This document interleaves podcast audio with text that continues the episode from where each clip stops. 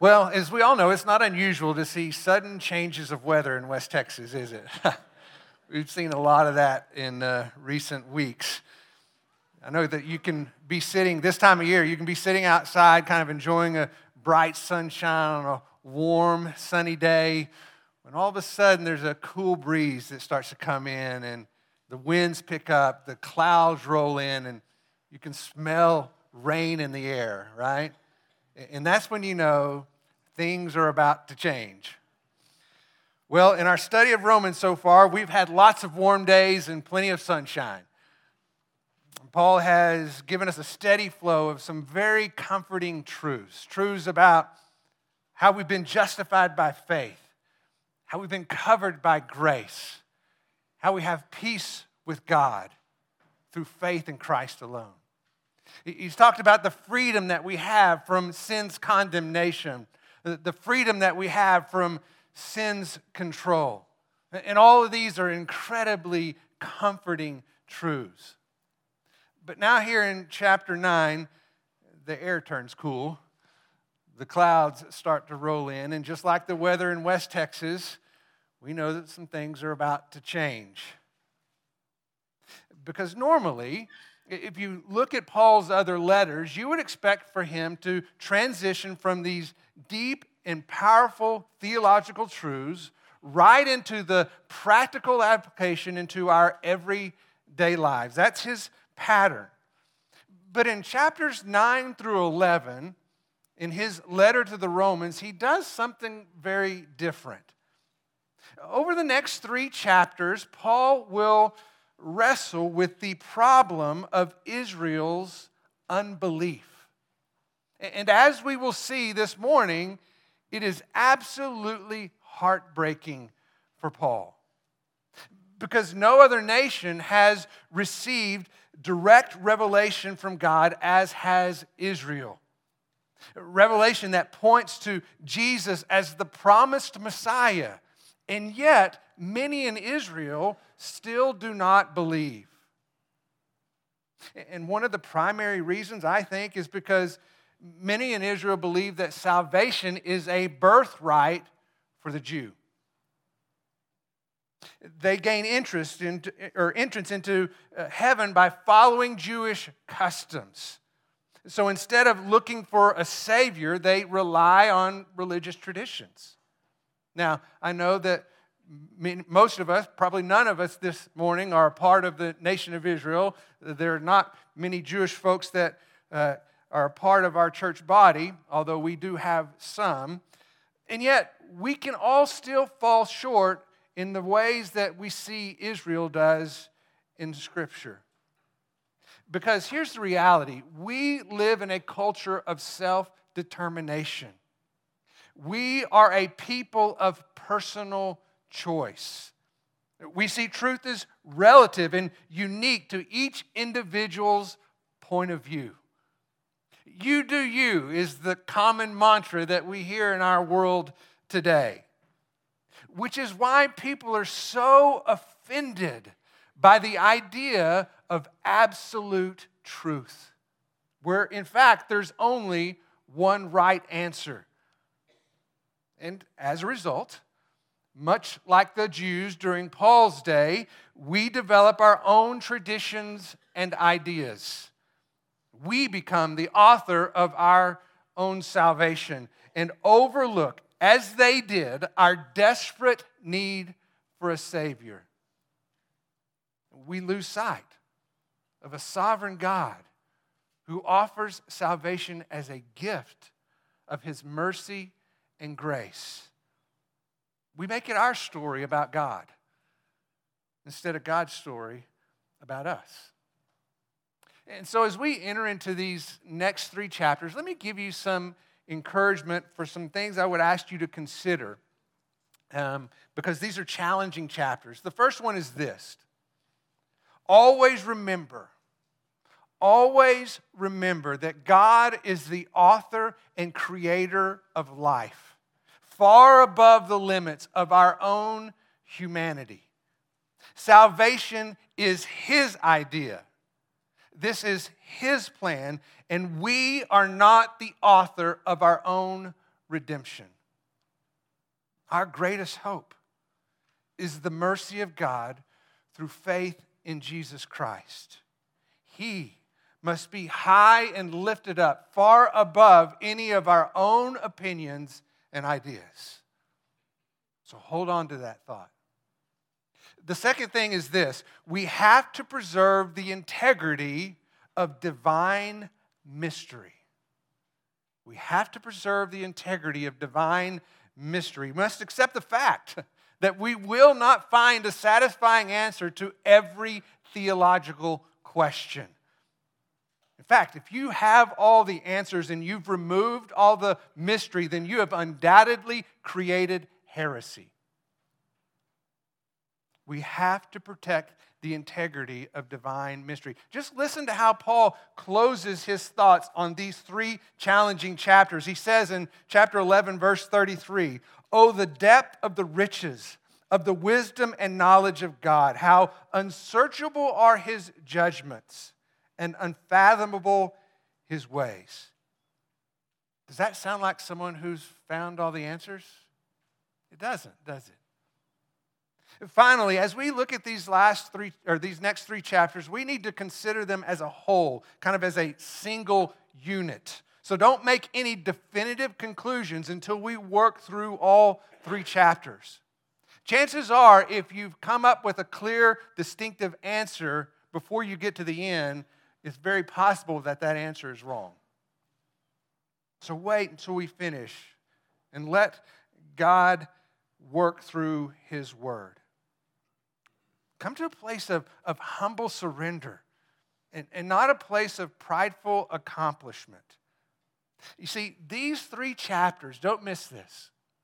These three chapters are filled with Christ exalting, God glorifying, absolute truth. Truths to which we submit, even if we don't fully understand.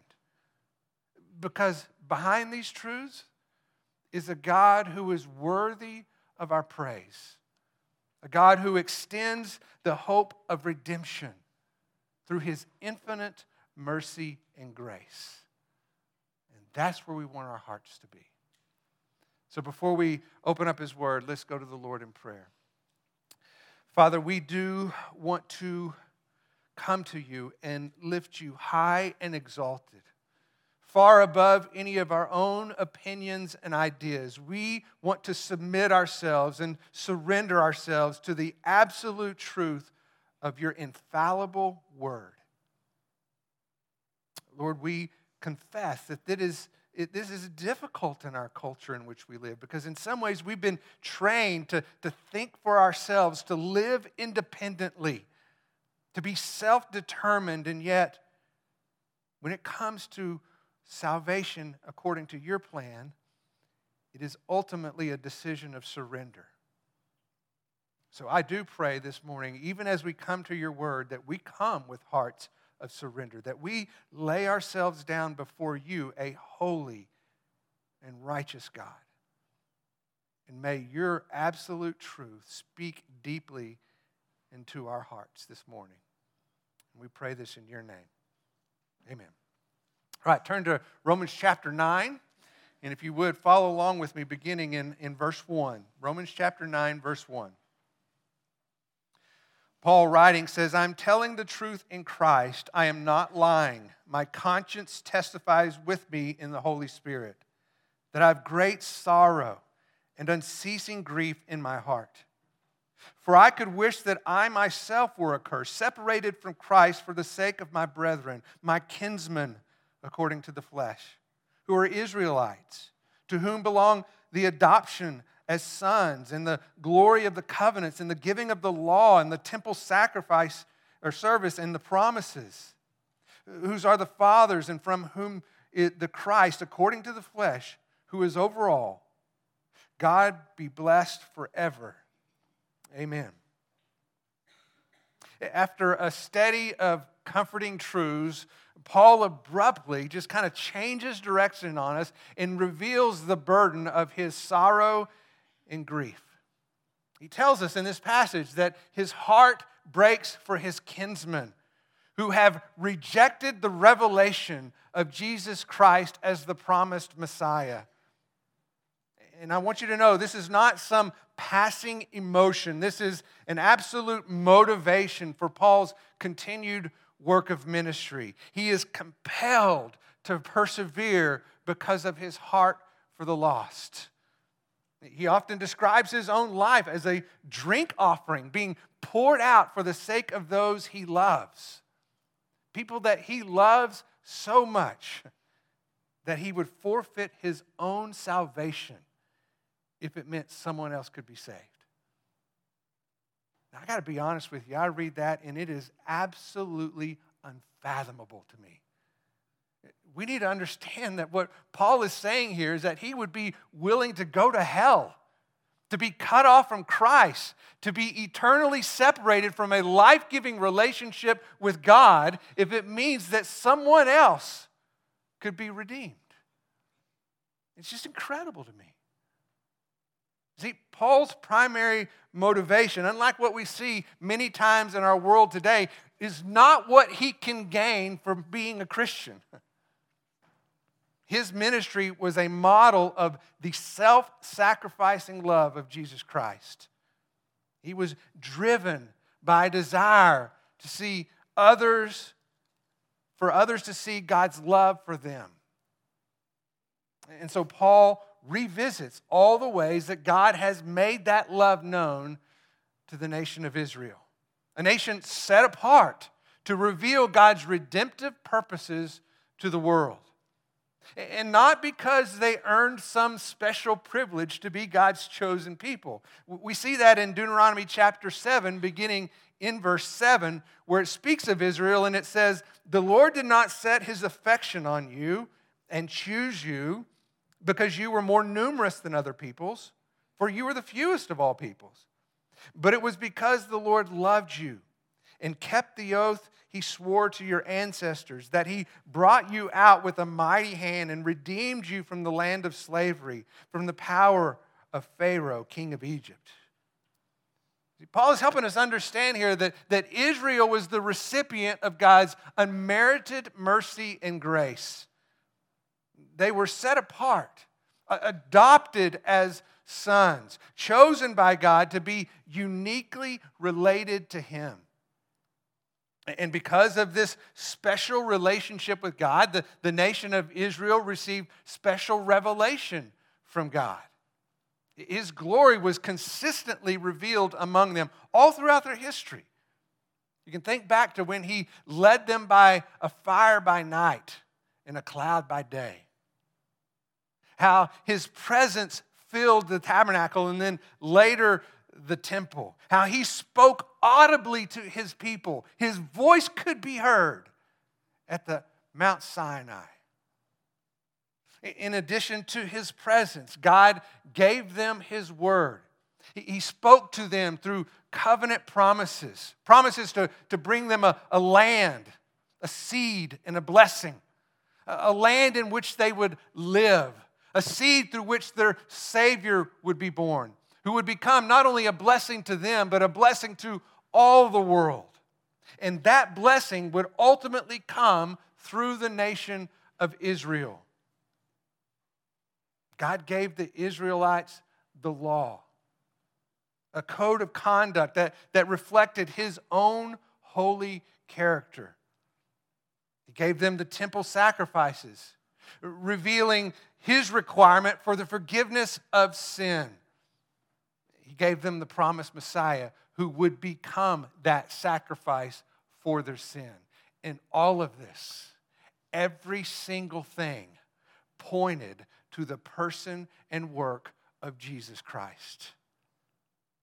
Paul was grieved because despite all these special privileges, many in Israel still relied on religious tradition instead of trusting in their Savior, Jesus Christ. Paul would give anything, including his own salvation, to see people come to the knowledge of the truth. Look at how he continues in verse 6. He says, But It is not as though the word of God has failed. For they are not all Israel who are descended from Israel, nor are they all children because they are Abraham's descendants. But through Isaac your descendants will be named. That is, it is not the children of flesh who are children of God, but the children of promise are regarded as descendants. For this is the word of promise. At this time I will come, and Sarah will have a son. See, the statement that Paul makes there at the beginning of verse 6, you need to look at that again because I believe it is the, the main idea, the central topic of the next three chapters. Yes, Paul is greatly disturbed that many in Israel, God's chosen people, have chosen not to believe. But their unbelief is not because the word of God has failed. He did not make a mistake in his original plan, so now he, he's scrambling to come up with plan B. That's not what's happening here. God worked through the nation of Israel even in the midst of their unbelief. Paul then proceeds to explain that sovereign work of God begins with the example of Isaac, son of Abraham. And he did so knowing that Abraham had multiple offspring. Not only did we, do we know of Ishmael, who was Isaac's brother, born through the maidservant Hagar, but Abraham actually had six other children by his second wife after Sarah died. But God told Abraham, through Isaac, your descendants will be named. So, the nation of Israel were all descendants from Isaac and, and not Abraham's other children. That's why Paul says they came through uh, descendants of the promise, not children of the flesh. Israel exists by God's sovereign choice and the miraculous fulfillment of his promise to bring a child from a woman who had been barren her entire life. Paul is making the point that there is only one path that leads to the promised Messiah, and God sovereignly chooses what that path will be. And that choice was not made by the merits of individuals. God made his choice in order to fulfill his promise. And here again, let me repeat the main topic his word does not fail. Look at how it continues in verse 10. And not only this, but there was Rebekah also. And she had conceived twins by one man, our father Isaac. For, for th- though the twins were not yet born and had done, not, had, done, had not done anything, good or bad, so that God's purpose, according to his choice, would, would stand, not because of works, but because of him who calls. It, was said to her, The older will serve the younger. Just as it is written, Jacob I loved, but Esau I hated. So, as the story continues, we know that Isaac marries Rebekah, and they have twins, Jacob and Esau. Now, unlike Isaac and his brothers, these two offspring share the same mom, which means they come from the exact same lineage. But God told Rebekah that the older will serve the younger, which is the exact opposite of what you would expect to happen. Because typically, the lineage of the family passes through the oldest son. In this case, it would be Esau, because he was born first. But God, or Paul says that God chose the lineage of this family before Jacob and Esau were even born, before had they, they had any opportunity to do right or wrong. So God did not choose Jacob based on the, his moral integrity or good behavior. The point here is that God's plan of redemption is determined by his sovereign choice. And this plan is not influenced by the merits of human intervention. The blessing of the firstborn was not a divine right. God made a promise, and He ultimately will determine how that promise is fulfilled. But then there's verse 13. Just as is written, Jacob I loved and Esau I hated. And we need to be really careful as we seek to understand what is being said here. Because personally, I do not believe that this is an issue of election and rejection. In other words, God did not despise Esau because of his sin and then love Jacob because of his obedience. After all, all Jacob was not exactly a model of moral character, was he? In fact, he spent most of his life working his way through life with deception and manipulation. God's plan is not influenced by the merits of human intervention. And think about this if an all powerful God despised the existence of a person, how long would you expect that person to exist? Right? And yet, God graciously gave Esau provision and protection. Interestingly, just in my daily reading, it wasn't even a part of my sermon prep, I ran across an example of this in the Old Testament, Deuteronomy chapter 2, verse 2. It says there, And the Lord spoke to me, saying, You have circled this mountain long enough. Now turn north and command the people, saying, You will pass through the territory of your brothers, the sons of Esau, who live in Seir. And they will be afraid of you. So be very careful. Do not provoke them, for I will not give up any of their land, even as little as the footstep, because I have given Mount Seir to Esau as a possession. You shall buy food from them with money so that you may eat. You shall also purchase water from them with money so that you may drink. See, Esau was not chosen by God to fulfill God's plan, but he was still the recipient of God's mercy and grace. In this context, I don't believe that we're dealing with the issue of salvation and damnation. Instead, what Paul is clearly trying to do for us is to validate God's infallible word through his sovereign choice. And as such, love and hatred is bringing forth the idea of priority within that choice. Much like when Jesus said to his disciples in Luke chapter 14, verse 26 If anyone comes to me and does not hate his own father and mother and wife and children and brothers and sisters, yes, even his own life, he cannot be my disciple. Now, clearly, Jesus does not teach Christians to be cruel to other people or even to despise their own life. What he is saying here, though, is that our relationship with God must be our highest priority. So much so that in terms of faithful devotion, this is the only right choice.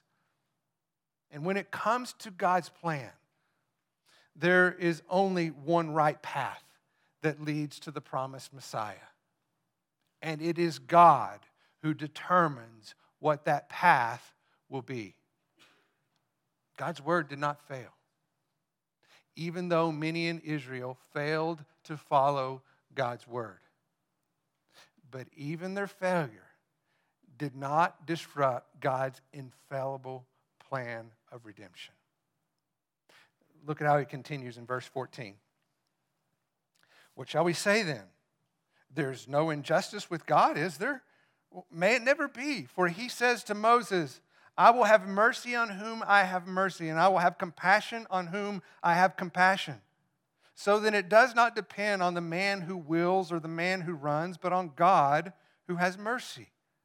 For the scripture says to Pharaoh, For this very purpose I raised you up to demonstrate my power in you, and that my name might be proclaimed throughout the whole earth. So then, he has mercy on whom he desires, and he hardens whom he desires. Paul asks the question if it's God who decides, if he's sovereignly in control, are his decisions unjust? And his answer is clear may it never be. After all, who are we to determine what is right and what is wrong? You see, there are only three persons in the Trinity, not four Father, Son, and Holy Spirit. And so that means it does not include me or you. Because unlike God, uh, our choices are made with limited understanding. But our God is all knowing. Uh, our power is limited. We only have so much capacity and abilities, but God is all powerful. We are limited by time and space, but He is present everywhere at once. So you tell me, who do you want controlling the affairs of this world? Him or us?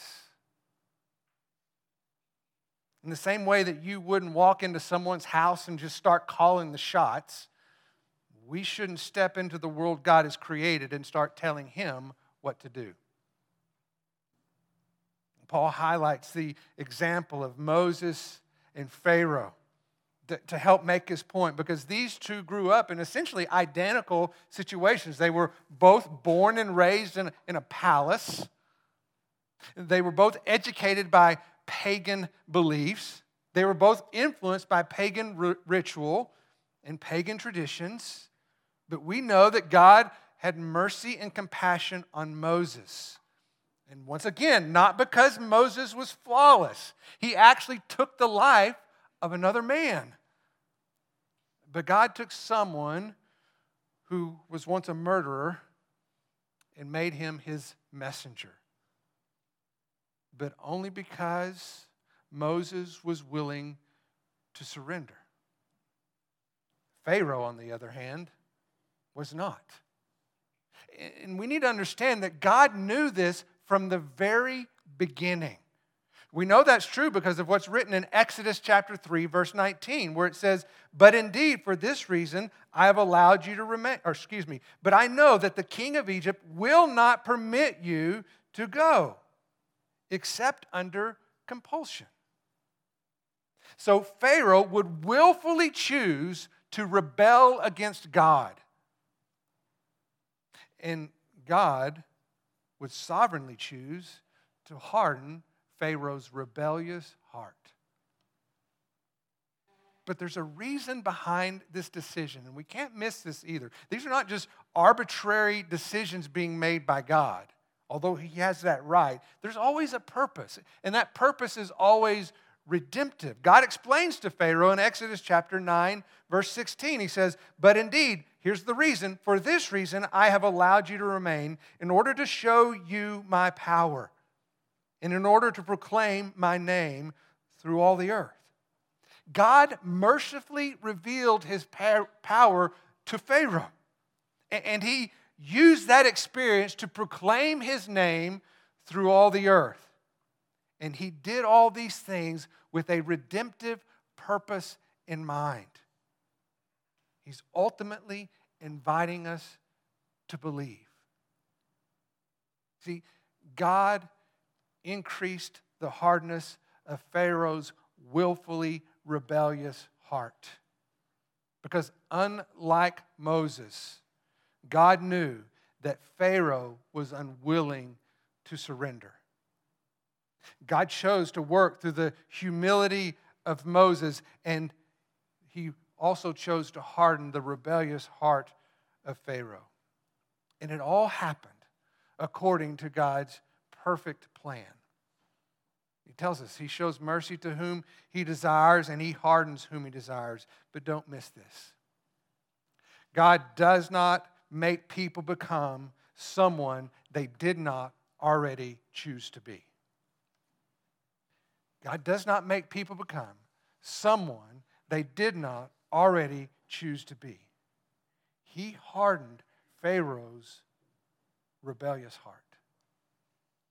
God is always faithful, and His word does not fail. We may not understand His decisions, but we can always trust his character because everything, and I mean everything God does, has a redemptive purpose in mind. His actions are always motivated, and I mean always motivated by his mercy and grace. Which leads us to an important question as we think about our passage this morning. Will you be the one who hardens his heart or the one who surrenders his life?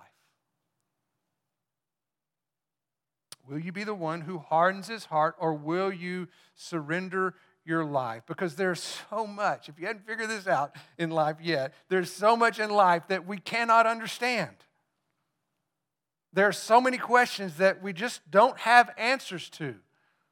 So, will we rely, in the absence of those answers, on our own reason and logic, choosing to kind of chart our own course in life?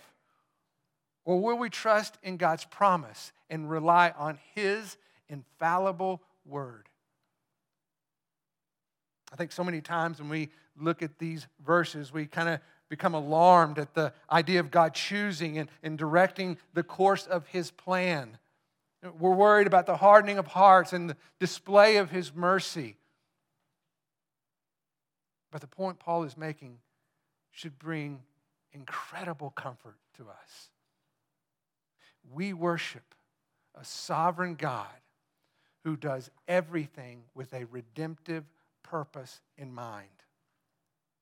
He is a God who is faithful to his promises, a God who is full of mercy and grace he has proclaimed, as he promised he would, he has proclaimed his name through all the earth. He has revealed his love through Jesus Christ.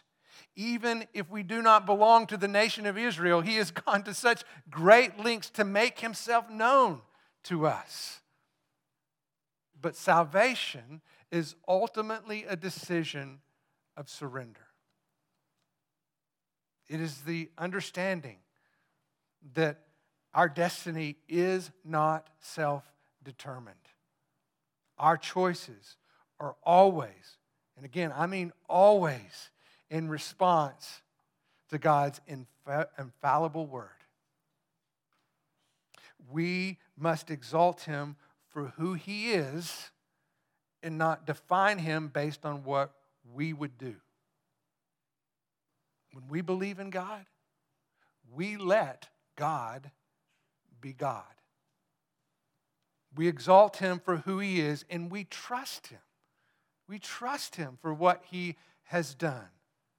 Because even before the world began, not to mention before Jacob and Esau were ever born, we're talking before the world ever began, God came up with his plan of redemption, knowing what would happen in the sinful hearts of humanity.